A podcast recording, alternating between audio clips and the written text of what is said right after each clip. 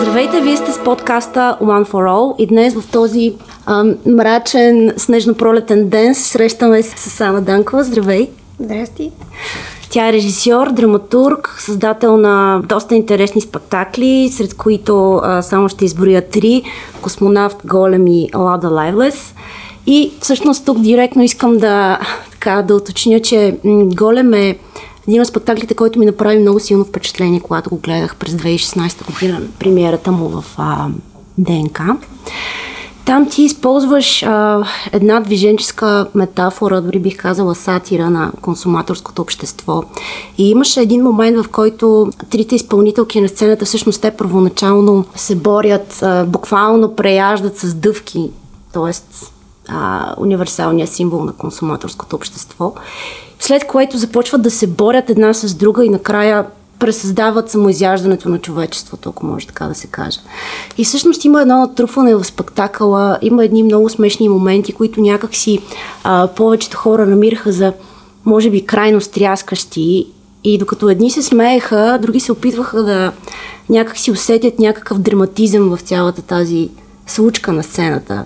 И всъщност накрая се оказа, че това, което виждаме, всъщност не е смешно, защото това е самата реалност. Да, аз тогава в този период, така чуда се дали до ден днешен, но в този период така моя лична програма, артистична, артистично търсене беше да изследвам обикновените действия, рутинните действия, които извършваме без въобще да ги съзнаваме. Про- простото нещо, което ти го правиш ежедневно – което го правиш като мислиш за някакви неща, чувстваш някакви неща помежду важните действия, които осъзнаваш, доколкото е възможно да осъзнаваш. И така, благодарение на това свое първо изследване, дойде представлението Космонавт, което е базирано на минималистичното единствено просто действие за една домакиня готвене и нещата, които могат да се случат във всичко това. И сега втората стъпка дойде с а, дъвчането, с храненето. Така исках да а, сложа малко...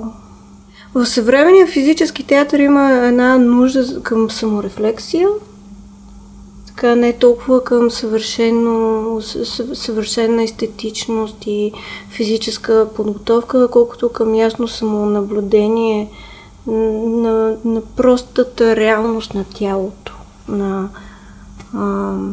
какво това тяло, което ти м- живееш в него на стоп, прави без да знаеш. И така започнахме с много простото действие дъвчене. И се уния дъвчен по много пъти на ден. Да, наричаме обществото си консуматорско, освен това. И започнахме да изследваме какво прави дъвченето, какви чувства създава, какви взаимоотношения създава към обекта на дъвчане, към обектите, другите, които са около възможностите за дъвчане към външния свят, и към вътре, към момент... тялото. И просто изследвахме смело. Нищо повече не правихме. Дъвчахме си. Те си дъвчаха, защото аз не можех да се качвам на вътре, защото беше много сложен. То в един момент преминава в а, преддъвкване, в а, наистина такова яростно съпротивляване между тях самите. А и може би някакси по-обобщаващо в смисъла на това, че човек се опитва непрекъснато да консумира повече, някакси да яде повече. Ами сега човек като влезе в това да изследва нещо, той започва да влиза в неговите всякакви проявления и всякакви качества. Когато ти започнеш абсолютно честно, откровенно, сериозно, методично да изследваш какво да дъвчеш и започнеш да изследваш преживяванията в това нещо, започва да ти хрумват всякакви други неща. Така се случи. Просто а, изследвахме много. За мен е много важно. Аз не знам така смисъл. Не знам много ясни дефиниции за хореографията, въпреки че съм поканена тук в качеството си на хореограф, нещо, което никога не съм мислила за себе си. Но когато аз работя с, да, но когато аз работя с физическо действие, понеже произхождам наистина от театралната школа и произхождам от психодраматичната школа, аз изключително много работя върху преживяванията на тялото. Тоест тук процеса на създаване на произведението по-скоро тръгва от действието и след това минава през неговото осмислене. Да, да, много внимавахме да не мислим много-много.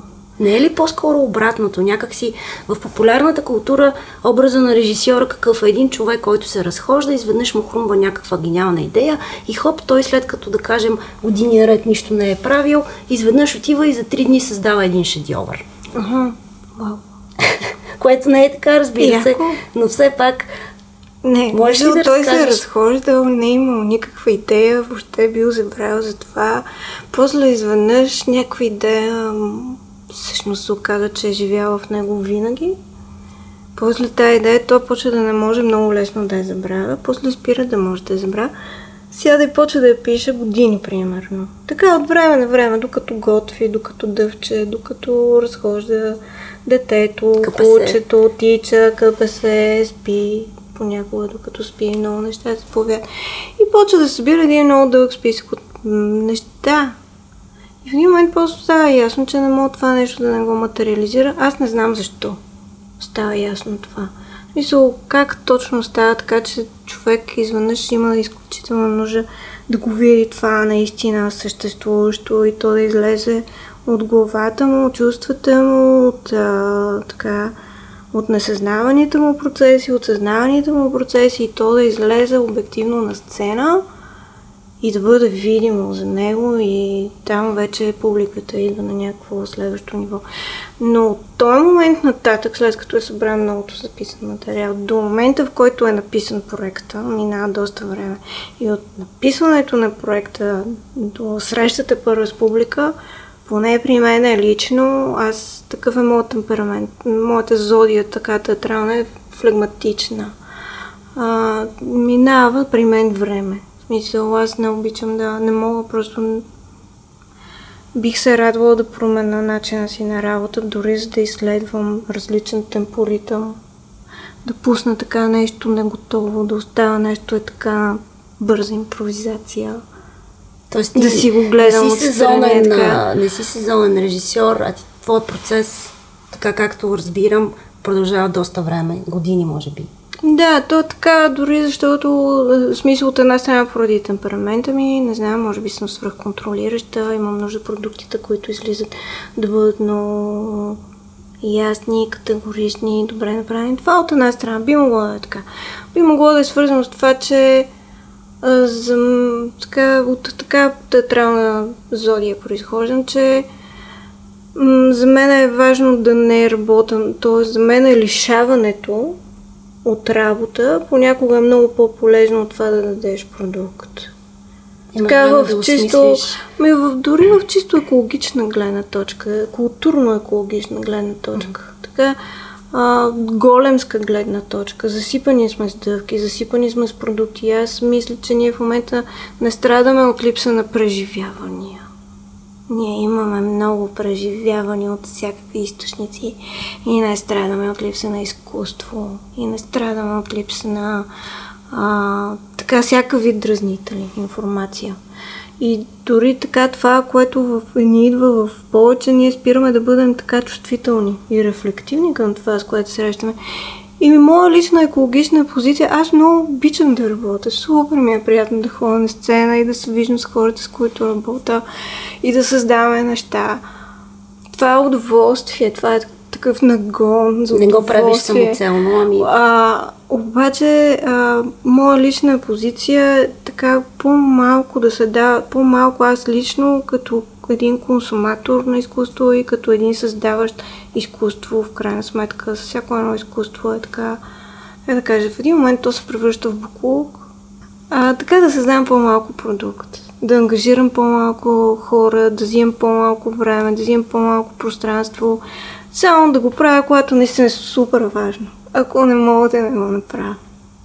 Прави впечатление, че всички детайли в твоите спектакли са наистина много изпипани. Например, в Голем, понеже говорихме за него, самата хореография, този а, голям мек батут, понеже за мен това е батут, но може би за други хора има така, а, представлява нещо друго. Костюмите, а, някакси демонстриращи си в ежедневие, всичко дъвките, а начина по който те бяха изваждани от а, трите изпълнители на сцената. Музиката дори при теб също е много важна. Тя не е просто един детайл, който съпътства действието или подсилва, нали, като някаква подправка в готвенето. Самия звук, който ти създаваше, доста впечатляващ. Например, в Космонавт а, цялата смърт, а, и не само момента нали, на, на развръзка, всъщност космонавт разказва историята на а, Владимир Комаров, първия руски загинал космонавт в космоса при мисия, а, през готването а, в кухнята на неговата съпруга. А, и всъщност всички тези машини, апарати, а, така култови а, домакински уреди от соцбита, като а, прокосмокачката ракета и миксера комета, създават този звук. Да, така е. Сега искам да кажа нещо. В тези продукти, които в крайна сметка се виждат, тези заглавия, които отият на сцена, за тях стоят хора. Нали, това не съм само моят труд. Много от нещата, които ти изброи, сценографията, костюмите и така нататък, са звука. Това са продукти на много добри артисти, с които аз съм имала удоволствието да се срещне да така професионално да работим. А, по, по същия начин и с а, жените, дамите, които ние наричаме изпълнителки на проектите, които обаче са били там със своите личности и са застанали за това нещо със своите личности и, и благодарение на срещата на всички тези заедно хора в това пространство и в това време имаме един конкретен продукт. Тоест, това не е нещо на Ани Данкова. Това е нещо на една среща, на едни хора, които са се срещнали по един въпрос в едно конкретно пространство, в едно конкретно време и в зависимост от всички те условия, обстоятелства, подредба на сезоните, ситуации и така нататък, това нещо се е появило. Какво ще да се случи, ако е било направено 20 години по-рано, 30 години по-късно с други хора? Какво би, как би могло дори да изглежда в едно различно пространство, дори в същото пространство с различна публика? Това вече е някакъв феномен на чудото на творчеството. Това е. Ти не знаеш какво ще се получи точно. Ти казваш старт, рискуваме и започват да излизат някакви неща. И те трябва да бъдат откровени неща. Но ти като режисьор имаш представа как трябва да изглежда и сценографията, и звука, всички тези компоненти съставни на крайния продукт. Естествено, да. Аз винаги съм тръгвала към... Сега специално за художниците си и специално за Станимир Генов, истината е, че той много ми предлагаше. В смисъл, аз му говоря, какво говорех му абстрактно, за желанията, които повлижат надолу. Значи се успяла така Го, да Да, смисъл говориш за космонавта, който е излитал и в този момент жената в кухната готова. Не, ти говориш с тези хора, човешки им говориш и те създават асоциации. Това се случва. Това също е много важно да можеш да разчиташ на хората, с които работиш, за да извлечеш максимума от тях и така да се получи в крайна сметка една симбиоза на идеи която да доведе точно до това, което искаш да видиш. Абе, то никога не е точно това, което искаш да видиш. Винаги е едно различно нещо. Точно защото го даваш така към друг и го даваш във външния свят. И, и е много интересно също това, как получаваш нещо, което така ти казваш нещо и получаваш отговор. И то става, и става диалог, и става много интересно. Много по-забавно е да, много по-креативно е да виждаш не себе си, е да виждаш реплики, върнати отговори и да виждаш разговор на сцената. Защото сцената е живо изкуство. Това не е картина сложена в рамка в някаква вечност. Сцената винаги е тук, сега, докато дишваш и издишваш за еди колко си бройки и заради колко си минути и секунди. И от тази гледна точка някакви хора, които реагират, са много по-важни отговори, така дават много по-добри отговори, отколкото просто да ми отговорят с ало, ало. Да, нека да кажем, че освен с а, Станимир Генов а, по отношение на сценографията, работиш и с Леда Екимова, художник и така дизайнер на костюми и разбира се с Ива Свещарова, Виолета Витанова и Ирена Цветанова вашият тандем така доста, доста години е заедно. Да. И така, успявате и, да... и в звука така до сега, т.е. космонавт звука беше от друг човек направен, Тодор Карастоянов тогава. А, за, а, в следващите си две неща работих с трохи, т.е. голем звука го направиха трохи, а за The Lovelace само Йо излезе от трохи. Йоана Робова. Да. Чудесно. Друга тема. Добре. Психодрама. Okay. Завършила си психодрама. Завършване е много сложно да се каже. Психодрамата е едно много дълго живеене. Добре, имаш, имаш опит с психодрамата. Имам много опит с психодрамата. Как да, ти помага тя в работата като режисьор? Ами, тя е базисен мой инструмент в работата ми като режисьор. И така в тази работа, която аз последните си години следвам така основно да се работи в тялото, психо, през тялото, не толкова през а, драматургичен вербален текст. А, психодрамата е много важен инструмент за така за търсене на начини за изследване на тялото, преживяванията му, формите му, стопорите му, паузите му, екстатациите му и така нататък. А, аз докато бях театрален режисьор, а, така докато учих театрална режисура, моят учител Леон Даниел ме научи на това, че драматургичният текст а, е лъжа. Хората не казват истината. Ние сега тук седим и си говорим. Обаче, ако искаш да разбереш някой какво всъщност мисли, прави, чувства, гледай тялото. И поради тази причина и въобще в така класическия мизен сцена, театъра, движение, така поставянето на физическите партитури е едно много важно съпътстващо вербалния драматургичен текст, поставяне на действия, в смисъл на разбирай какво героят иска да каже. Той сега става и се движи нервно напред-назад, докато всъщност не казва нищо и е в пауза. И така нататък. Нали? Аз не само благодарение на театъра и с заниманията си в психодрамата, аз нямам много доверие на думите на хората. И сега като говоря, всичко друго бих могла да съм казала вече. Обаче, така като започнеш да гледаш хората, без да ги разбираш какво говорят, и ти започнеш много ясно да видиш този човек, как се чувства, как се чувства от 20 години по-рано, защото някакви неща остават в тялото, като структура на тялото, като позиция и така. В смисъл, ти знаеш много неща за биографията му, знаеш много неща за импулсите му в момента за действие. И сега аз работя с актьори, т.е жените, с които аз работя физически, те така нарочно нямат тази актьорска, не са взели от тази актьорската школа, която се практикува принципно тук. И те така са по-рефлективни в преживяванията на тялото си. Защото когато ти на такъв един човек му кажеш, изследвай какви сти преживяванията, докато се случва това и продължи нататък, той дава много материал, който оттам нататък може да продължи да бъде изследвано. Това е моят ход. Това всъщност е един психодраматичен ход към работата. Да, да усетиш едно тяло какво прави или чисто механично да засилиш неговите движения, за да изследваш чувствата, които това поражда, или да започнеш да задвижваш тялото, за да следиш какво се случва. Но това е. Да, но все пак първоначално има идея, а твоите идеи някакси и темите, с които ти работиш, предполагат някаква твоя предварителна работа върху тях.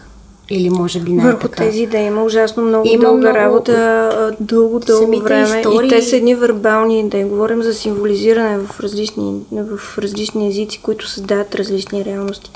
Една идея при човек не знаем как възниква. Ние в крайна сметка я улавяме през думите там някъде вече ние можем да регистрираме идеята. Обаче тази идея ние не знаем дали не е дошла като сетивно преживяване. Не знаем дали не е дошло като образно преживяване. Преживявания, които сме имали много време преди да може да проговорим. Преживявания, които са в нас и които са много важни за нас.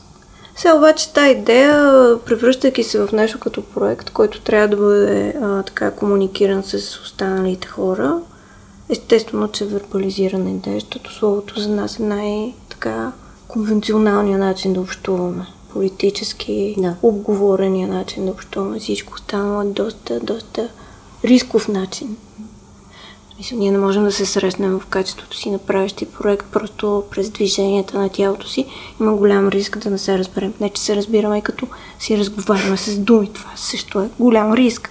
Но така или иначе, вербалният текст е един а, легитимен начин ти да се обърнеш към някой и да му предложиш работа. Примерно. Или да а, се обърнеш към някой и да му зададеш задача. Сега, съответно, за да са се появили тези неща, дълго време е имало мисли. Те мисли дали са били преводни от едни други езици към вербалността или са идвали като чисти идеи, вербални, е въпрос на процес, въпрос на етап, въпрос на ден, въпрос на нощ. Се тая. но ти тези идеи ги така разглеждаш през призмата на истории, които са доста силни и драматични и при космонавта Коларов и Ада Лайвлес, която така е, все така пак е. е една забележителна жена за времето си, а пък и не само, и сега също. Ами, как так... избираш тези истории? Ами те са добри истории, нали? Много добри. Това е, така ги избирам. Някак си, те, не някак си аз ги избирам, те са толкова добри, че аз съм благодарна, че съм ги срещнала и чула и съм заживяла в тях. Те са така тежки, драматични истории, но много красиви. Сега, да, разбирам какво ме питаш. Сега едно искаш да ми кажеш, говориш ми, че се занимаваш само с тялото, но виж, че за работите ти стои сериозна драматургия. Да, да, така е. А, и сега тук не знам точно как да направим разговора. Всичко стои за една работа сценична. Естествено, че стои литературен текст. Естествено, че стои драматургия. Естествено, че когато ти тръгнеш да изследваш тялото като неговите преживявания, в самия факт, че ти си вече в тяло, в самия факт, че това тяло стои в едно пространство, самия факт, че това тяло застава в партньорство с пространството или застава в партньорство с друго тяло или с който и да е обект, вече си в дуалност, вече си в дуалистичност, вече си в драматургичност. Факт, но можеше да избереш и други истории, например. И просто това ми е интересно, чисто като подход, защото някакси ми е интересно да разбера целият процес. Защото ти сама каза, че една идея може да премине през много състояния, през много някакси метаморфози, да бъде забравена, да бъде привикана отново след време, докато се въплати на сцена. Ми да кажем, че това са били истории, с които аз много силно съм се идентифицирала. Човек работи през идентификация. Примерно, как да кажа, а, примерно, докато, докато се създаваше космонавт, аз бях млада майка на малко дете, за което готвех всеки ден, защото то не ползваше детска кухня и живеех на улица Опълченска и Сливница, където денонощно минаваха машините, така смисъл, колите, тировете и така нататък. И това, то шум, аз го слушах денонощно. А, и го записвах така в главата си, докато крехкото биологично тяло на моето детенце се опитваше да се храни с колкото се може повече биологична храна, купена от тъгъла не била. И сега естествено, че в един така, така за всичко това, за представлението и така нататък има още много други лични асоциации, преживявания. Първите уреди на космонавта са лични на моята... В смисъл, аз съм отглеждана с тези уреди. Те са на моята мема. Да. Този миксер е правил кексовете. Такива, да. Именно а, тази прахосмокачка и така нататък. А, кутиите, които се ползват. Аз просто отидах и изкормих старите уреди на майка ми, за да ги ползвам за представлението. Човек се свързва лично с нещата и аз лично за мен пътя е, е такъв. Тоест аз не съм склонна да работя много в... А, нямам нищо против такъв вид стейтменти, от така обективни политически стейтменти, които се следват. Окей, всичко е точно. Просто обаче моят труд винаги минава през някаква лична идентификация. И така много е Няма е страшно, защото да. живота ми после почва много да става като представленията ми. И е много странно. Няма ли начин как да разграничиш? Естествено, че знаем, че тези конкретни образи, тези конкретни сцени, които ние сме избрали сега на точно тази сцена да сложим, са ни от многото ни.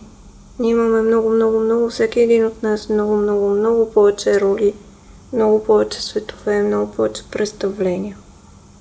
Просто за известен период от време човек така обръща повече внимание на някои от своите вътрешни роли и вътрешни сцени, които излага и, и така. Предполагам, че има и много сцени, които не включваш в финалния спектакъл. Такива, които се появяват в процеса на работа, след това отпадат или пък се модифицират. Е, да, да, то работата е такова нещо. Ми аз дори ги забравям.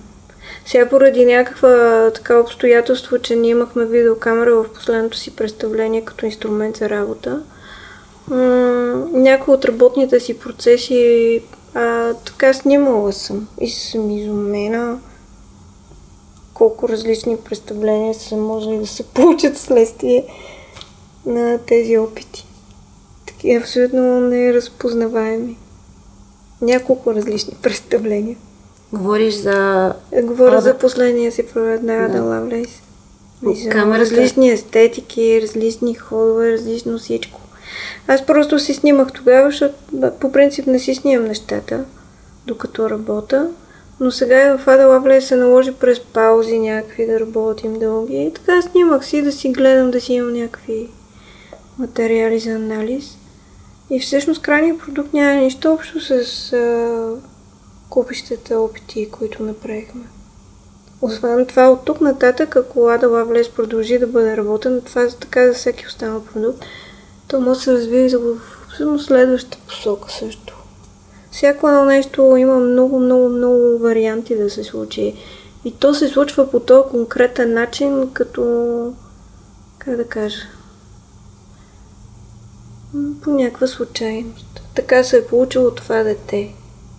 Така е станало. Между тези така а, сперматозоиди, яйцеклетки, помежду тези звезди. Случайна работа. Все Няма... пак е единствената законна дъщеря на лорд Байрон. Ами добре, последно говорихме за звука в Ада Лайвлес и ти каза, че е станало много яко с тази идея да се а, закрепят всъщност не знам как се казват тия неща. Диоди Микрофони ли са? се наричат. Mm-hmm. Това си е най-прост микрофон, брошка, която се залепя. Тоест аз не знаех, че ще стане така. На мен просто а, когато си представих, че е добре да се чува пулса от сърцата им, се обадих на Илана Ровова и на Петър Прамаков и ги питах как да стане това. Те ми дадаха всички технически... Те си го направиха това всичкото. И сега съответно аз нямах някаква представа, че и от това мога да направи толкова як звук. Всъщност то си е цял музикален лайф. Това си е музикален лайф, сет само от пулсовете на сърцата на Ива Свещарова и Виолета Витанова. И е много красиво нещо. Да, и много лично също така. И предполагам, че всеки път пулса е много ужасно, не, доста е така. Всеки път е много различен, зависи дали си на репетиция или на представление, колко време ще ти бъде представлението, защото то е така е свързано с броене на пулсовете им, партитурата им, физическата. Да, да. И много е в много конкретен така ред, директно, ди, директната истина на действието на тялото, за което говоря през цялото време. Да. Няма как да има така някаква заблуда или да, такова въздействие върху зрителя, че да се прикрие а, нещо определено. Всичко е там разголено на сцената. Да, въпросът е, че то е толкова естетизирано от тяло, толкова така преведено музикално и драматургично това, което се случва с сърцата им реално, че много хора въобще не разбираха, че това са реалните импулсове в реално време. И ми се е случва с представление да ми кажат в тези актриси са жестоки, как го правят. Точно е така да падат и на мърдата, ма точно на секундата на момента на този абстрактен звук, който се създава. Okay. Толкова е абстрактен, че чака всъщност истински импулс. да. Да, всъщност това, темата за публиката тук наистина е много интересна, защото дори и по време на голем а, И аз така имах моменти, в които просто в мене имаше някакъв неудържим смях, докато други хора гледаха супер сериозно на ситуацията и всъщност накрая хората бяха с много а, така разнопосочни реакции, изпитваха различни чувства, включително а някои говореха за повръщане и така нататък, нали, за чисто такива био, биофизически реакции. Да. Това е много интересно и всъщност ти какво мислиш за това? Не е ли това най-голямото богатство на въобще перформативните съвременни изкуства?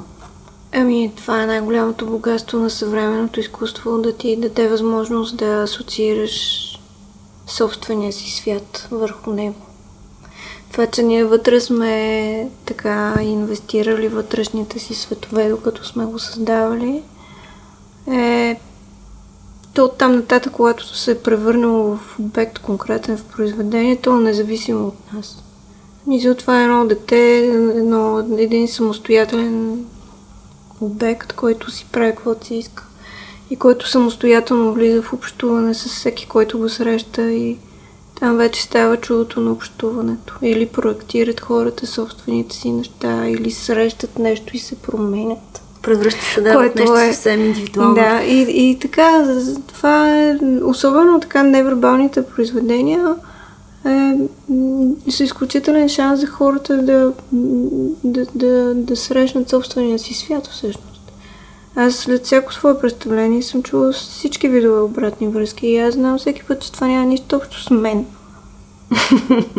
това си е така, собствения път на хората да са, да преживеят, да фантазират, да, как, на качеството на, фантази, на, на фантазиите им, на, на вътрешната им емоционалност, на собствените им мисли. Няма правилен отговор. Никога няма правилен отговор, защото то не цели правилни отговори. Ако имаш, ако то целеше правилни отговори, щеше да си напише текста и да си го каже.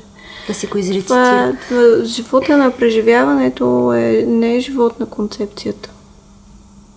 Живота на преживяването е на, на много, така смисъл би могъл да го изразиш с думи, ако много се постараеш и пак няма да успееш да го доизразиш. Живота на преживяването е много в, така, в някакви неща, които трудно с думи се казват. И това е много важна част от живота ни, защото сега нещо много така леко тече. Така много, в леко така рекламно изречение живеем непрекъснато. Това, което казваш за преживяването, абсолютно съм съгласна, но а, има ли го момента, в който някакси човек, обременен от класическо а, образование mm. или пък а, някакви клишета и такива съзнателни, съзнателно наложени стереотипи, си забранява да, да преживее това, което вижда до край, защото търси някакъв друг смисъл да, и се така. води по някаква друга логика.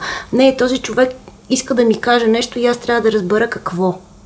Защото ели си какво. Ама аз много неща искам да кажа в работите си. Дори прекалено много. не, какво иска а, да каже автор? Да, аз много неща казвам с работите си. Това е друго нещо.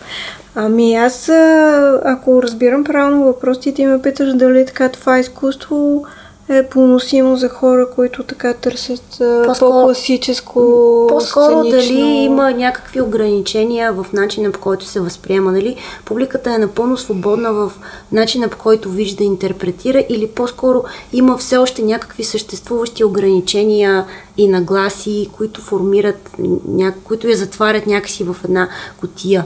Може би гледайки ам, не знам. Да, трудно можем да генерализираме така публиката. То е едно много голямо така тяло. А, освен това, ако трябва да поемем лична отговорност като публика, ние самите, ние знаем, че отивайки да гледаме нещо, ние сме натоварени със собствените си така критерии, ценности, естетически вкусове и приоритети и така нататък.